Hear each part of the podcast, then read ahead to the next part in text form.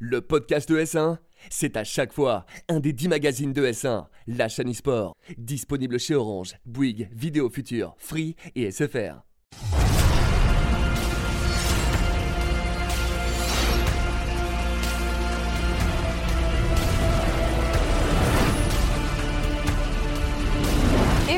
À tous et bienvenue dans cette dernière émission de Battle Arena puisque oui, c'est déjà l'été et pour cette dernière émission, on a beaucoup de choses à dire. On va faire un retour justement sur toute cette année MOBA e-sport puisqu'il y a eu plein de nouveautés. On parlera des franchises en LEC, on reviendra sur la victoire de, euh, OG sur le dernier TI, Team Secret aussi qui s'est imposé sur les, derniers, euh, tournois, la LFL évidemment qui était le grand lancement de la Ligue française sur League of Legends. Et enfin on vous parlera des auto-chess, ces nouveaux modes qui émanent des MOBA. Pourquoi? Est-ce que ça fait sens? On vous expliquera tout ça, mais avant tout, le plus beau plateau pour finir cette émission, Lulu, qui a réussi à me supporter pendant un an. Alors félicitations et merci beaucoup. Comment vas-tu? Bah ça va très bien. Alors, je t'ai supporté toi, pas ton fanboyisme envers LoL, mais euh, finalement, je te rappelle qu'on a gagné avec Dota. Ouais, félicitations. Donc euh, on en sort grandi. Et pour une fois, Dota a gagné en France face à LoL. Et tu vois ça, euh, voilà, fou. ça je le garde Ouais, pour moi. J'espère que tu t'en rappelleras. Ça n'arrivera pas tous les jours. Et de l'autre côté, Skipper, Stéphane Cochara, que je pense que c'est la première fois qu'on fait un plateau ensemble. Euh, À part je sur Scale, on avait fait que Scale. C'est la première fois. On a fait le scale ensemble Ouais. une fois, mais sinon, ouais, c'est la, c'est la première en télé. Alors Voilà. comment tu vas? Qu'est-ce que tu deviens? Parce que depuis qu'on a fini euh, de, de bosser sur Business, c'est vrai que je te vois plus beaucoup. Bah écoute, euh, on est là, hein, on travaille pour ES1 tranquillement, euh, et euh, on attend. Probablement bouger sur un autre projet après, donc je peux pas trop parler. Ah. Donc, euh, donc voilà, malheureusement, ce sera pas pour cette fois. Bah, on te souhaite le meilleur. En tout cas, on a beaucoup de choses à débriefer avec toi, puisque ouais, tu as suivi, t'as, t'as tout suivi. Tu as suivi l'actualité e-sport dans sa globalité, et notamment l'actualité euh, MOBA. Et je pense que t'es un des rares experts e-sport, notamment chez Webedia. Hyper On polyvalent, en dire fait. ça comme ça. Ouais, super Le- polyvalent. Le petit tacle déguisé. En tout cas, merci euh, Luciano, ça me, fait, ça me fait très plaisir. Comment est-ce que tu fais pour suivre autant de scènes? Parce que c'est vrai que tu es renseigné sur tout. Euh, ouais, bah, je regarde un petit peu tout. Je suis curieux déjà, surtout Ouais. à la base. Et puis le fait de, de, voilà, travailler euh, sur plusieurs émissions, plusieurs formats. euh, le récap sport avec le stream m'a beaucoup aidé Mhm. aussi parce qu'on bossait tous les deux avec Jules sur l'édito de l'émission. Donc, euh, Donc t'es obligé moi, de je te suis un suivre, mec- quoi. je- ouais, voilà, je suis obligé de suivre. Je suis un mec du FPS à la base. Mais, euh, mais voilà, après, je suis venu à tous les autres genres d'e-sport, euh, avec le PSG. euh, voilà, j'ai découvert Oui. Dota avec le PSG en bossant pour le PSG sur les articles du PSG. Donc euh, voilà, j'ai juste toujours été curieux. Et c'est quoi Alors, tu, tu suis tout, mais si tu devais en suivre qu'un, ce serait CS Forcément, je pense. Ah oui, faut- enfin, ce serait un FPS déjà. Moi, Ouais, j'aime Call of c'est Duty, ça. Mais voilà, la scène, la scène est décédée depuis, on le sait. On va Ouais, pas- dans quelques temps, on va Donc pas ouais, je dirais non, je garderais CS parce que CS, à mon le noble- à mes yeux, c'est le, le noble. de l'e-sport. ouais. Ouais. Ouais, je suis d'accord avec toi, mais ici on est là pour parler de MOBA. On gardera le meilleur pour la fin, donc on va commencer tout de suite par Dota, avec les résultats euh, du TI de l'an dernier. On l'a beaucoup abordé, mais un des grands événements de cette année, c'était. On a commencé avec la victoire justement de OG au TI, euh, au TI précédent. Qu'est-ce qu'on retient justement de ce TI On va pas rappeler dans l'intégralité la run incroyable de OG et le fait qu'ils sont venus des enfers pour gagner le TI, mais bon, avoir un Français euh, qui gagne le TI, évidemment, ça faisait. euh, Je pense ça que faisait c'est vraiment un tout qui est absolument Ouais. incroyable. C'est effectivement déjà le run incroyable, le fait que les mecs étaient au sol, avaient perdu deux de leurs meilleurs joueurs, euh, volés par Evil Geniuses à l'époque, Mhm. et qu'ils ont réussi à remonter en mettant leur coach en joueur, et qui est devenu, enfin voilà, euh, Seb, euh, le français, qui est devenu incroyable avec un nouveau axe ou des choses comme ça. Enfin, les mecs sont, sont clairement rentrés dans la légende, en plus en battant PSG, qui était l'une des équipes mes favorites du tournoi, qui a été incroyable toute la saison, et bah, ils arrivent à, à gagner 3 à 2, alors qu'ils auraient jamais dû gagner 3 à 2, ils auraient déjà jamais dû gagner la finale winner bracket. PSG a fait honnêtement, enfin, a un peu déjoué et OG en a profité. Bon, c'est pour moi, honnêtement, je vois assez peu d'histoires aussi incroyables dans l'e-sport de manière globale. Euh, c'est un, un run comme ça, aussi beau, euh, c'est ultra rare. Euh, et en plus, ça nous touche d'autant plus que bah, moi, c'est un pote, c'est un Français. enfin, voilà. Donc, c'était, pour moi, ça restera, c'est le highlight de mes 10 ans de Dota. Mais largement. Mm. Mais après, bon, par exemple, sur la suite de l'année, on peut pas dire qu'ils aient vraiment Voilà. concrétisé les efforts qu'ils avaient réussi Je pense à que c'est hum, pas un miracle, mais tu vois, c'est vraiment. Ils ont perdu des joueurs hein, après, suite à TI. Il y a- Alors, ils ont perdu Oui. Anna, mais qui est revenu. Oui, voilà, C'est ça. momentanément. Euh, ils ont fait une très longue pause. Euh, je pense ils, ont, ils, ils étaient vraiment exténués hein, mentalement, physiquement, euh, après euh, ce, ce run de TI qui avait commencé aux Open Qualifiers quand même. Donc ils ont fait les Open Qualifiers, les Regional Qualifiers et TI derrière. Donc ça a été trois mois de compétition intense et voilà, Bon, ils, ils étaient exténués. Donc ils ont décidé de prendre une grande pause, notamment parce qu'ils ont gagné. Mais oui, ils n'ont pas du tout confirmé et je pense que c'est normal. Parce qu'en fait, leur run était tellement incroyable, ils, ne, ils, ont, ils ont réussi à gagner ce tournoi parce qu'ils étaient vraiment dans un état de grâce à ce moment-là. ouais, c'est ça. Dans la zone, comme on Voilà, c'est ça. Mais c'était pas les meilleurs sur l'année. Et voilà. Et aujourd'hui, c'est pas les meilleurs. On espère qu'ils soient à TI. Mais, euh, mais clairement, ils n'ont pas confirmé. Ils galèrent un petit peu. Anna est revenue euh, après l'arrivée de ILTW. Enfin, voilà, c'était Mhm. pas très glorieux. Mais ça reste une des meilleures équipes. Ça reste une des meilleures équipes au monde. euh, et surtout, ils jouent dans la zone européenne, qui est aujourd'hui la zone la plus compétitive sur Dota. Enfin, c'est vraiment ridicule. Euh, C'est-à-dire qu'aujourd'hui, potentiellement, il y aura 5 équipes européennes à TI qui vont se qualifier via les DPC sur 12. C'est presque la moitié. Et du coup, il n'y aura plus aucune grosse équipe dans la zone européenne. Et il y en aura quand même une de ces équipes européennes qui n'existent pas qui seront à TI. Enfin, c'est, Ok. euh, on ne sait pas encore aujourd'hui si OG sera à TI pour l'instant. Ok. On verra ça dans les semaines à venir. Toi, Skipper, de ce côté-là, ce TI, tu l'avais suivi, j'imagine Ouais, je suis. Euh, la victoire de OG. Je ne sais pas si tu es expert Dota ou non, enfin si tu t'intéresses beaucoup à la scène Dota ou Je non. la connais un petit peu. d'un- Je la connais moi, un d'un- petit peu. rien que d'un œil de néophyte, ça m'avait beaucoup touché cette victoire. Toi, tu l'as ressenti comment? Bah, c'est le parcours du petit pousset, tu vois, ça, ça. touche forcément tout le monde. euh, À partir du moment où tu as un parcours comme ça, d'autant plus avec un Français dedans, euh, c'est un gars qu'on connaît, qu'on suit, qui est un peu en one-man army avec la France Ouais, vis-à-vis de Dota, tu vois. C'est le seul représentant qui se bat un peu pour sa, sa patrie, euh, comme la Frogate TV d'ailleurs. Et euh, non, c'est- c'est. Moi, je compare beaucoup au G. J'aime bien comparer au- le parcours d'OG au TI et l'après à ce qu'on a vécu aussi cet été avec l'équipe de France de foot. Oui. Tu, on les attendait pas. euh, ils gagnent. Et tu vois, après, c'est un peu compliqué parce que je pense que c'est dur de redescendre quand tu t'attends pas forcément à gagner un truc. Tu vas pour gagner. Tu t'attends pas à le gagner, tu le vis. Ta vie, elle change parce que le cash price de Dota Bah ouais. est extraordinaire, etc. Et à la fin, je pense que tu as vraiment beaucoup de mal à redescendre et à reprendre la saison et tout. Je pense que c'est ce qui a- s'est un petit peu passé avec Ouais, OG. Alors forcément, ils n'avaient peut-être pas forcément les qualités non plus pour s'imposer tout au long de l'année. Mais il y a aussi ce truc-là de on a gagné, on n'arrive pas trop à réaliser et tout, et tu as du mal à te remettre dedans, euh, à voir s'ils arriveront à se qualifier au prochain et à Ouais. défendre leur titre. Mais euh, ça, semble hautement peu probable à mon avis. Bah Mais, après, euh, j'ai envie de te dire, c'était impossible qu'ils gagnent ce TI. Bon, bah finalement, pourquoi ils gagneraient pas ce Ouais, why not Ce serait, Donc, euh, incroyable pour l'histoire. Il y a eu des équipes qui ont gagné le TI deux années de suite. aucune, aucun joueur, aucune équipe n'a gagné deux fois TI. bah écoute, Seb, On les attend ici. c'est pour toi. Du coup, c'était une grosse année pour Dota, pour la France, avec euh, du coup la victoire de Seb, mais c'était aussi une grosse année en France sur Dota pour le premier Major qui a été Ouais. organisé. Premier major. étais sur place. J'étais sur place, je l'ai organisé avec Disney et Mhm. Consulting, et pff, incroyable. Euh, la, la dernière fois qu'on a eu un tournoi d'envergure comme ça euh, sur Dota en France, c'était le SWC 2012, qui était euh, à l'époque euh, une référence euh, et assez incroyable. Et voilà, alors, il n'y avait pas énormément de cash prize, mais les cash prize sur Dota n'avaient pas encore euh, explosé. Euh, mais bon, il y avait Navi, il y tous les plus grands. Euh, et ouais, ce, c'est- ce MDL Disney avec la victoire de Team Secret, qui- là aussi un de mes highlights parce que, mais là vraiment de manière beaucoup plus personnelle en tant que en tant que réal et producteur et Mhm. euh, j'étais de l'intérieur et j'ai tout vécu et, et- et surtout ce qui est, ça donne tellement d'expérience parce que de mon côté euh, ça donne un œil nouveau sur mais qu'est-ce que c'est dur d'organiser un truc comme ça? La galère que c'est, les galères de sponsors, d'argent, de, de lois, de, de, De tout Disney. de Disney. Enfin, tout est une galère parce qu'il y a toujours des contraintes. Et je me dis, et, et du coup, ça met vraiment en, en valeur les autres tournois que, que je peux regarder parce que la MDL Disney était un- une expérience assez incroyable pour moi.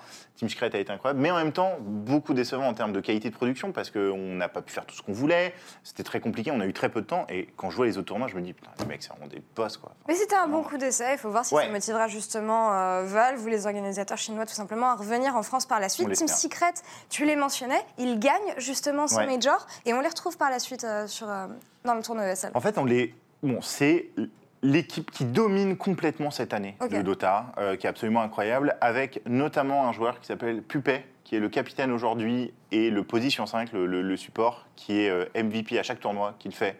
Il est absolument incroyable. Euh, le mec existe sur Dota, enfin, il est en compétition, il est joueur pro, pardon, sur Dota Mhm. depuis 2008. Ça fait 11 ans que le mec est joueur pro sur Dota. Wow.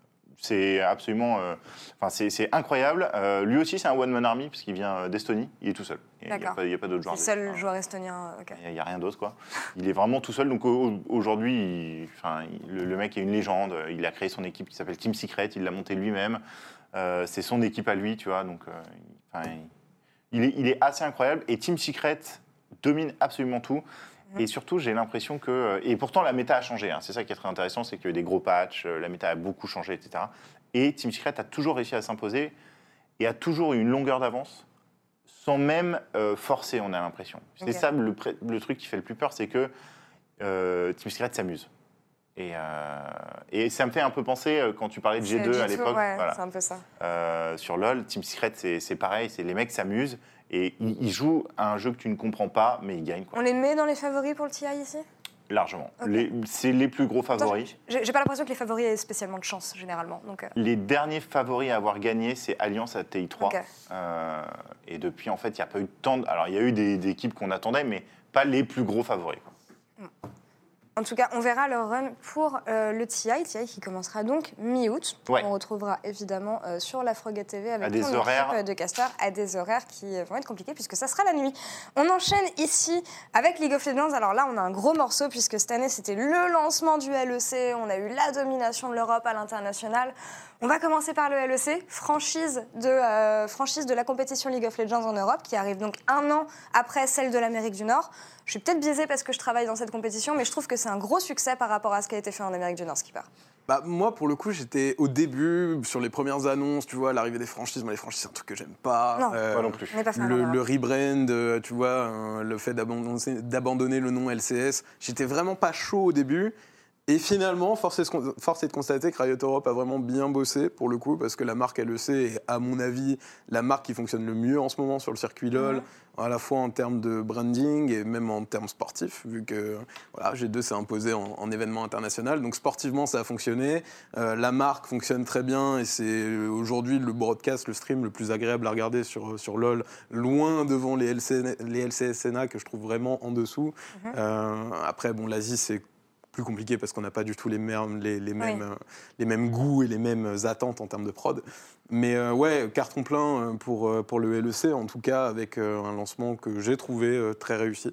Et euh, alors que j'étais hyper sceptique à la base, Ouais, le seul truc qui me chiffonne encore un peu, c'est euh, le fait qu'ils aient gardé le même, le même setup de studio à Berlin. Euh, je m'attendais à voilà, un petit peu plus grand après, peut-être Mm. qu'en termes de capacité de public, Tout a peut-être pas évident d'amener autant de gens, enfin assez Ouais. de gens pour avoir une vraie arène Eh ben, je- comme on l'a en Je LCK. peux te dire que c'est une difficulté qu'on a toutes les semaines de remplir le public tel qu'il est. Donc plus grand, ça aurait été compliqué.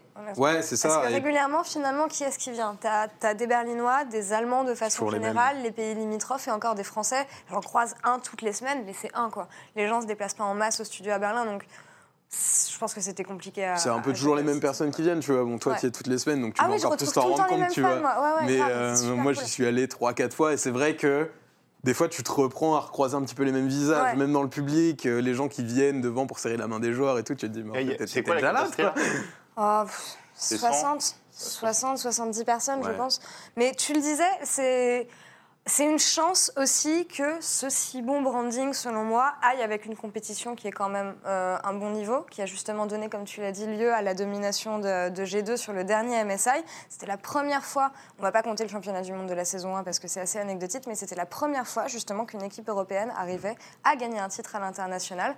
Je pense que la finale reste anecdotique. C'était contre Team Liquid, un 3-0, la game la plus rapide de l'histoire des compétitions internationales. Euh, ouais, ils sont fait, euh, sont fait sérieusement avoir. Mais ici, G2 qui amorce une nouvelle domination de l'Occident. On voit que la Chine euh, re- reste derrière, on voit que la Corée reste derrière. Ça annonce des bonnes choses pour les Worlds qui se déroulent en Europe cette année finalement. Ouais, carrément. Et on rêve de ça parce que le MSI, c'est déjà hyper cool. Mhm. C'était extraordinaire de voir G2 gagner là-bas. Mais. C'est pas les Worlds.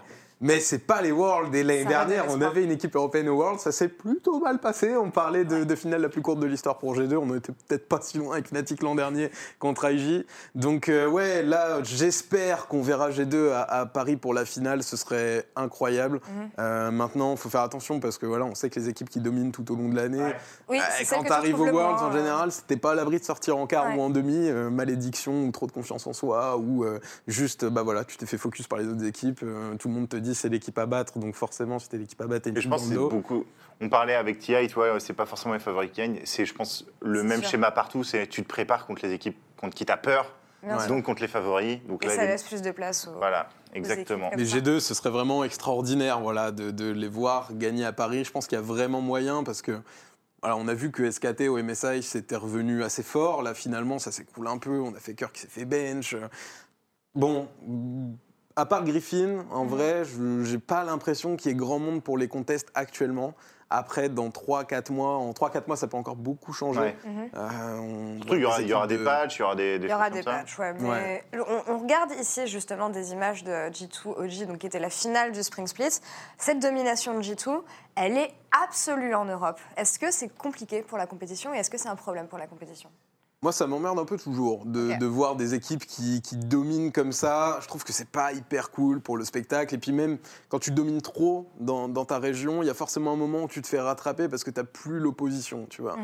Euh, la concurrence, ça marche dans tous les, dans tous les secteurs, aussi bien sportifs qu'économiques. hein. ça permet de faire avancer tout le monde. Et il y a un moment où si tu prends trop d'avance, bah, tu te reposes sur tes lauriers. C'est mécanique, tu peux pas, tu Ouais. pourras bosser autant que tu veux Et au connaît G2 de ce si t'as pas, euh, voilà. Et en plus de ça, ils ont un effectif qui est hyper difficile à gérer, beaucoup d'ego, beaucoup euh, de, de gros gros Personnalité, joueurs, et euh, c'est vraiment pas évident à gérer. Là, il y a Fnatic qui revient quand même Mhm. solide derrière. Ils ont envoyé un petit averto euh, sur une journée d'LEC en disant Hé les gars, on est, on brillant. est quand même là, vous nous aviez oublié, mais euh, on est là, on est Fnatic. Et, euh, et, et voilà, je pense que c'est c'est bien que G2 se prennent des piqûres de rappel de temps en temps. Mm. C'est Les joueurs bien le- pour l'Europe. ouais. Les joueurs le disaient eux-mêmes. J'ai eu euh, Yankos justement après cette défaite de G2, donc première défaite de G2 depuis deux mois, je pense, ce qui est quand même assez long. Et où Yankos me disait, ouais, les, les défaites c'est nécessaire parce qu'à force de gagner, t'apprends plus rien. Et euh, une défaite, ça te remet en place finalement et ça te fait repartir sur des bonnes bases et tu redescends un peu, tu te dégonfles un petit peu la tête et Ouais. C'est hyper tu important. prospères quoi. Je pense Surtout que sur des équipes comme ça, tu vois. On l'a peut-être moins sur des équipes un petit peu comme Griffin, tu Oui. vois, qui sortent il y a un an, personne ne les connaissait, un an et demi, tu vois. Euh, avec des joueurs qui n'ont pas forcément l'ego d'un Perks ou d'un Caps. Et euh, mais sur des équipes comme ça, tu es obligé de leur faire passer dans des, dans des, dans des Mhm. douches froides parce que sinon les mecs, après, bah, ils se crament tout seuls. C'est sûr. Et sûr. après, ils se finissent par se taper entre eux parce qu'ils se Voilà. disent Oh, c'est ta faute, c'est machin. Et les, Donc, euh, ouais, les splits sont longs et tu commences à avoir du ressentiment. Donc, ouais, c'est- c'est c'est bien de se prendre une petite douche froide de temps en temps. En tout cas, G2 Esport qui domine absolument l'Europe ici. On verra s'ils arrivent à, à maintenir cet état de forme jusqu'en octobre C'est quoi leur chance de gagner pour les championnats du monde. Le de, de gagner le split, là, Ouais. on va dire qu'ils sont sur un 70% de chance, je pense, parce que Fnatic revient bien. Et j'ai envie de voir jusqu'où Fnatic peut aller et euh, jusqu'où ils peuvent les challenger. Mais ça pourrait faire une finale qui aura lieu à Athènes qui sera absolument fabuleuse. On enchaîne ici toujours avec du LoL. Deuxième lancement de Ligue, c'était le lancement de la LFL cette année. Donc après avoir un petit peu patiné, etc., euh, je cherchais des choses avec le Challenge France, Riot lance enfin son circuit en partenariat euh, avec euh, Webedia, O Gaming et le CIC, du coup, qui rejoint en, en- en tant que euh, sponsor. Qu'est-ce qu'on en pense de cette LFL à six mois? Moi, j'aime bien, honnêtement, le format. J'aime bien la régularité. Je me suis attachée aux équipes, notamment à Misfits. Misfits, qui, rappelons-le, était la seule équipe sans français, ce qui posait un petit peu de problème. Et aujourd'hui, c'est une des équipes que j'aime le plus, je pense.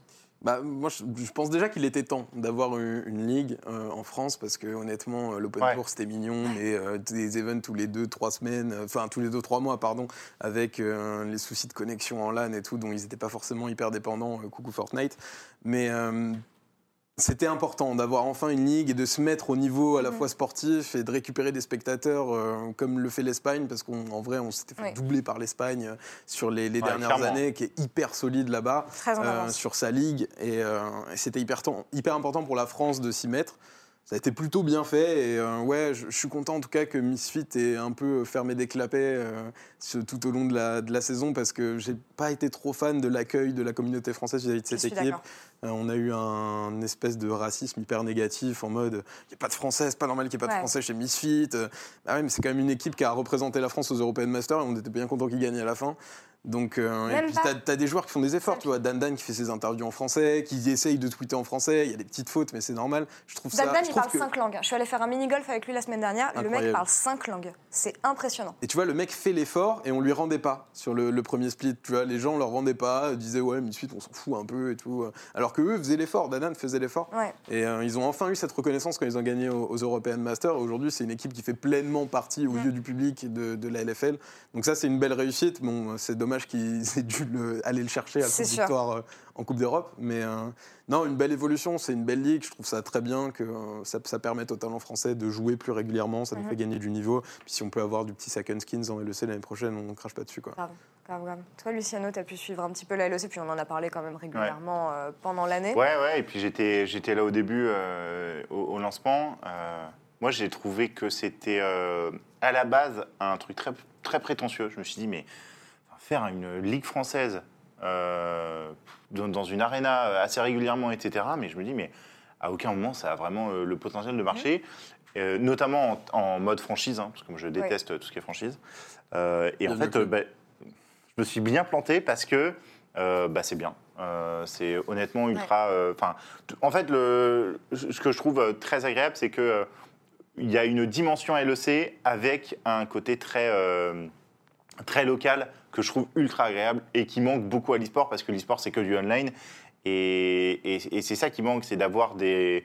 Enfin, aujourd'hui, euh, les, les personnes sont su- supportrices d'un joueur et pas d'une équipe. Et Mhm. pour moi, c'est mieux Je suis l'inverse. d'accord. Euh, notamment avec, euh, bah, par exemple, les joueurs, enfin, les, les- les supporters du PSG sont supporters du PSG et pas Quoi de Neymar. advienne, Euh, oui, voilà, c'est ça.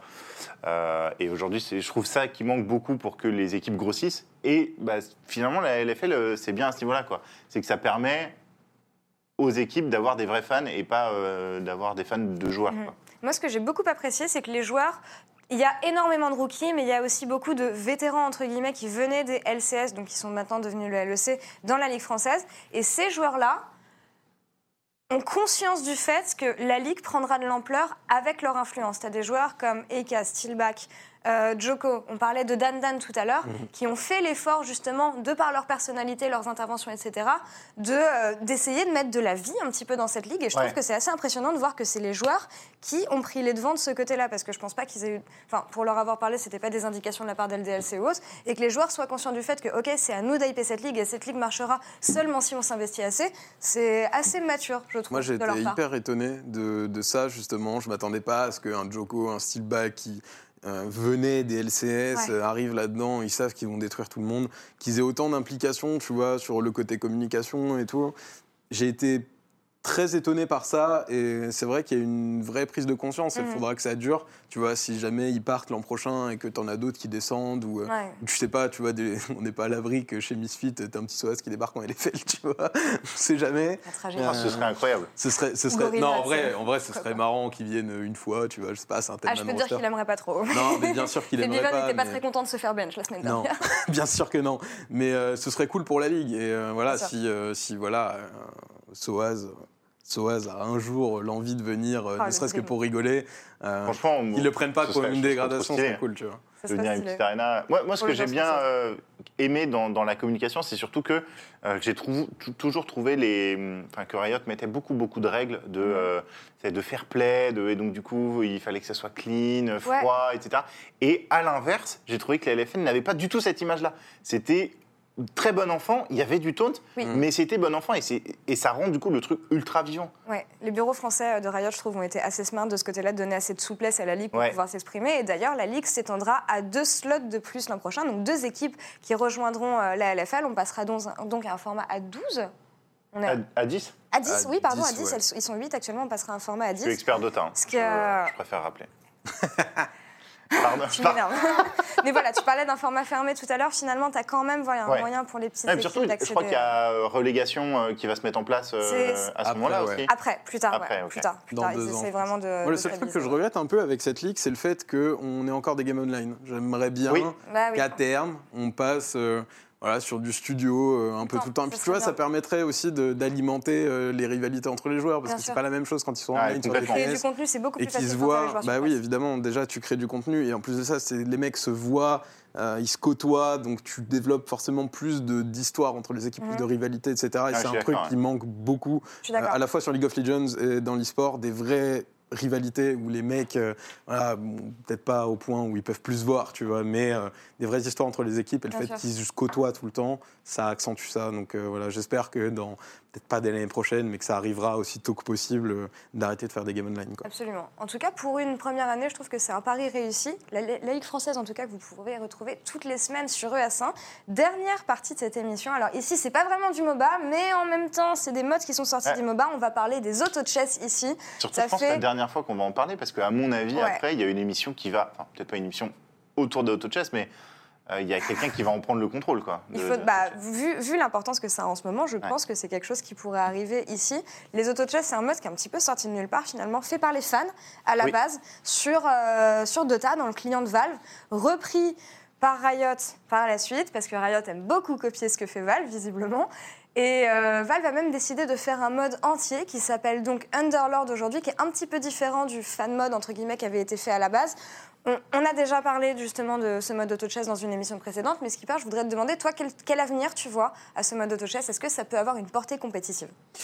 Bah moi je pense déjà que ça peut devenir un, un mode très populaire et peut-être ce qui détrônera, on sait pas, le Battle Royale, tu vois. Le Ah fait c'est ambitieux Peut-être, en vrai, il y a une vraie force sur, le, euh, sur AutoChess, je trouve, c'est que c'est jouable sur mobile et sur euh, Ouais. PC. Et ça, je trouve que c'est hyper important aujourd'hui. Fortnite, c'est dispo sur mobile, c'est pas jouable, tu vois. Genre, euh, Ouais. là, t'as un C'est mode pas de agréable, jeu en tout cas. qui peut être, si le jeu est accessible, euh, assez accessible, qui peut driver vraiment énormément de monde via le mobile, qui Mhm. peut jouer sur PC avec d'autres. Donc, il y a, il y a moyen de faire quelque chose, tu vois. Après. euh, Ah, C'est pas très sexy comme. Enfin, c'est vrai que c'est pas très sexy. Et Et, je pense qu'en vrai, Voilà. si- s'il y a un jeu qui doit percer, bah, ce sera peut-être pas l'un de ces trois-là. Ce sera peut-être une recette un petit peu plus simple. Ouais, le mec qui aura Euh, réussi à simplifier. euh, Ouais, raccourcir. tu vois, à te faire un truc au design un petit peu plus accessible aussi, parce que ouais, le level design MOBA, euh, les caractères du ouais. MOBA et tout, tu vois, c'est Bah, très, très, très, très connoté hardcore gaming, tu vois. La version AutoChess mobile qui est sortie est déjà beaucoup plus dans ce délire-là, d'avoir, euh, tu vois, une DA beaucoup plus adaptée, beaucoup plus, euh, voilà, cartoon. euh, Ouais. Que Et tu vois, je pense qu'avec un gameplay simplifié au maximum et une bonne DA, il y a moyen de faire un truc. Après, euh, bon, de là à ce que ça détrône le Battle Royale, on n'y est pas encore, mais à mon avis, il y, a y une carte à jouer. Et euh, voilà, des modes qui viennent de la communauté, on- ça a toujours fonctionné. Le MOBA est né comme Ah bah, ça, le MOBA est né Counter-Strike comme est né ça, comme ça, tu vois. Aujourd'hui, c'est des gens. Le qui Battle dominent- Royale le est né comme Royale ça. est, do- est né comme ça. Ils sont tous des gens qui ça. dominent complètement le jeu vidéo aujourd'hui. CS est né comme ça aussi. C'est vrai, c'est né comme ça, ouais. C'est né d'un mode d'Half-Life, tu vois. euh, C'est en vrai, il y a, il y a- je pense qu'il y a une vraie carte à jouer. Après, en e-sport, euh, honnêtement, je me suis pas assez penché sur euh, sur l'auto-chess Mhm. pour euh, pour avoir un vrai avis là-dessus. Il n'y a pas eu peut-être de vraie oui, compétition peut-être que non. encore? Non. Il y a eu des Twitch Rival. Ouais, c'est ça. euh, Est-ce qu'aujourd'hui c'est vraiment compatible avec, tu vois, euh, une vraie compète? Parce que du coup, tu es sur un plateau avec 8-9 joueurs, Ouais. c'est ça? Je sais En pas. fait, faut- en fait, c'est des. Alors actuellement, les tournois se déroulent un peu comme des tournois de Trackmania, où en gros, tu as. euh, alors Trackmania, tu as 4 joueurs et tu en as deux qui passent, deux qui, qui perdent. Et euh, bah là, euh, les tournois de chess que j'ai vus, c'est des arbres à 8-8-8, et tu en as 4 qui passent à chaque fois, et ça fait. euh, Je trouve que visuellement, ça peut être assez embêtant parce que tu sais, tu as un petit peu le même problème que pour le BR. Genre, comme à partir du moment où tu as t'as plusieurs, plusieurs duels plateaux. Ouais. sur la même image, bah, tu as peut-être envie de suivre un duel et pas l'autre. Et puis si tu suis l'ensemble, c'est peut-être pas hyper lisible, tu vois. Il Donc, il a- faudrait un Pro View Teamfight Tactics. Ouais, c'est ça. Il faudra un ProView Team Teamfight Tactics. Et en vrai, je, je sais pas, en termes visuels, ça me paraît compliqué. Je suis assez d'accord. Il y a beaucoup de solutions à, à essayer de trouver là-dessus. Mais euh, why not? Voilà. Optimiste ou pessimiste? Dernier mot avant qu'on euh, qu'on se quitte. J'ai envie d'être assez optimiste. Après, euh, le gros test, ça va être l'été. hein. C'est toujours l'été Ouais. pour ce genre de truc. Tu vois, Fortnite, ça a aussi Mais été ça. Là, tu Fortnite peux a passé jouer. l'été.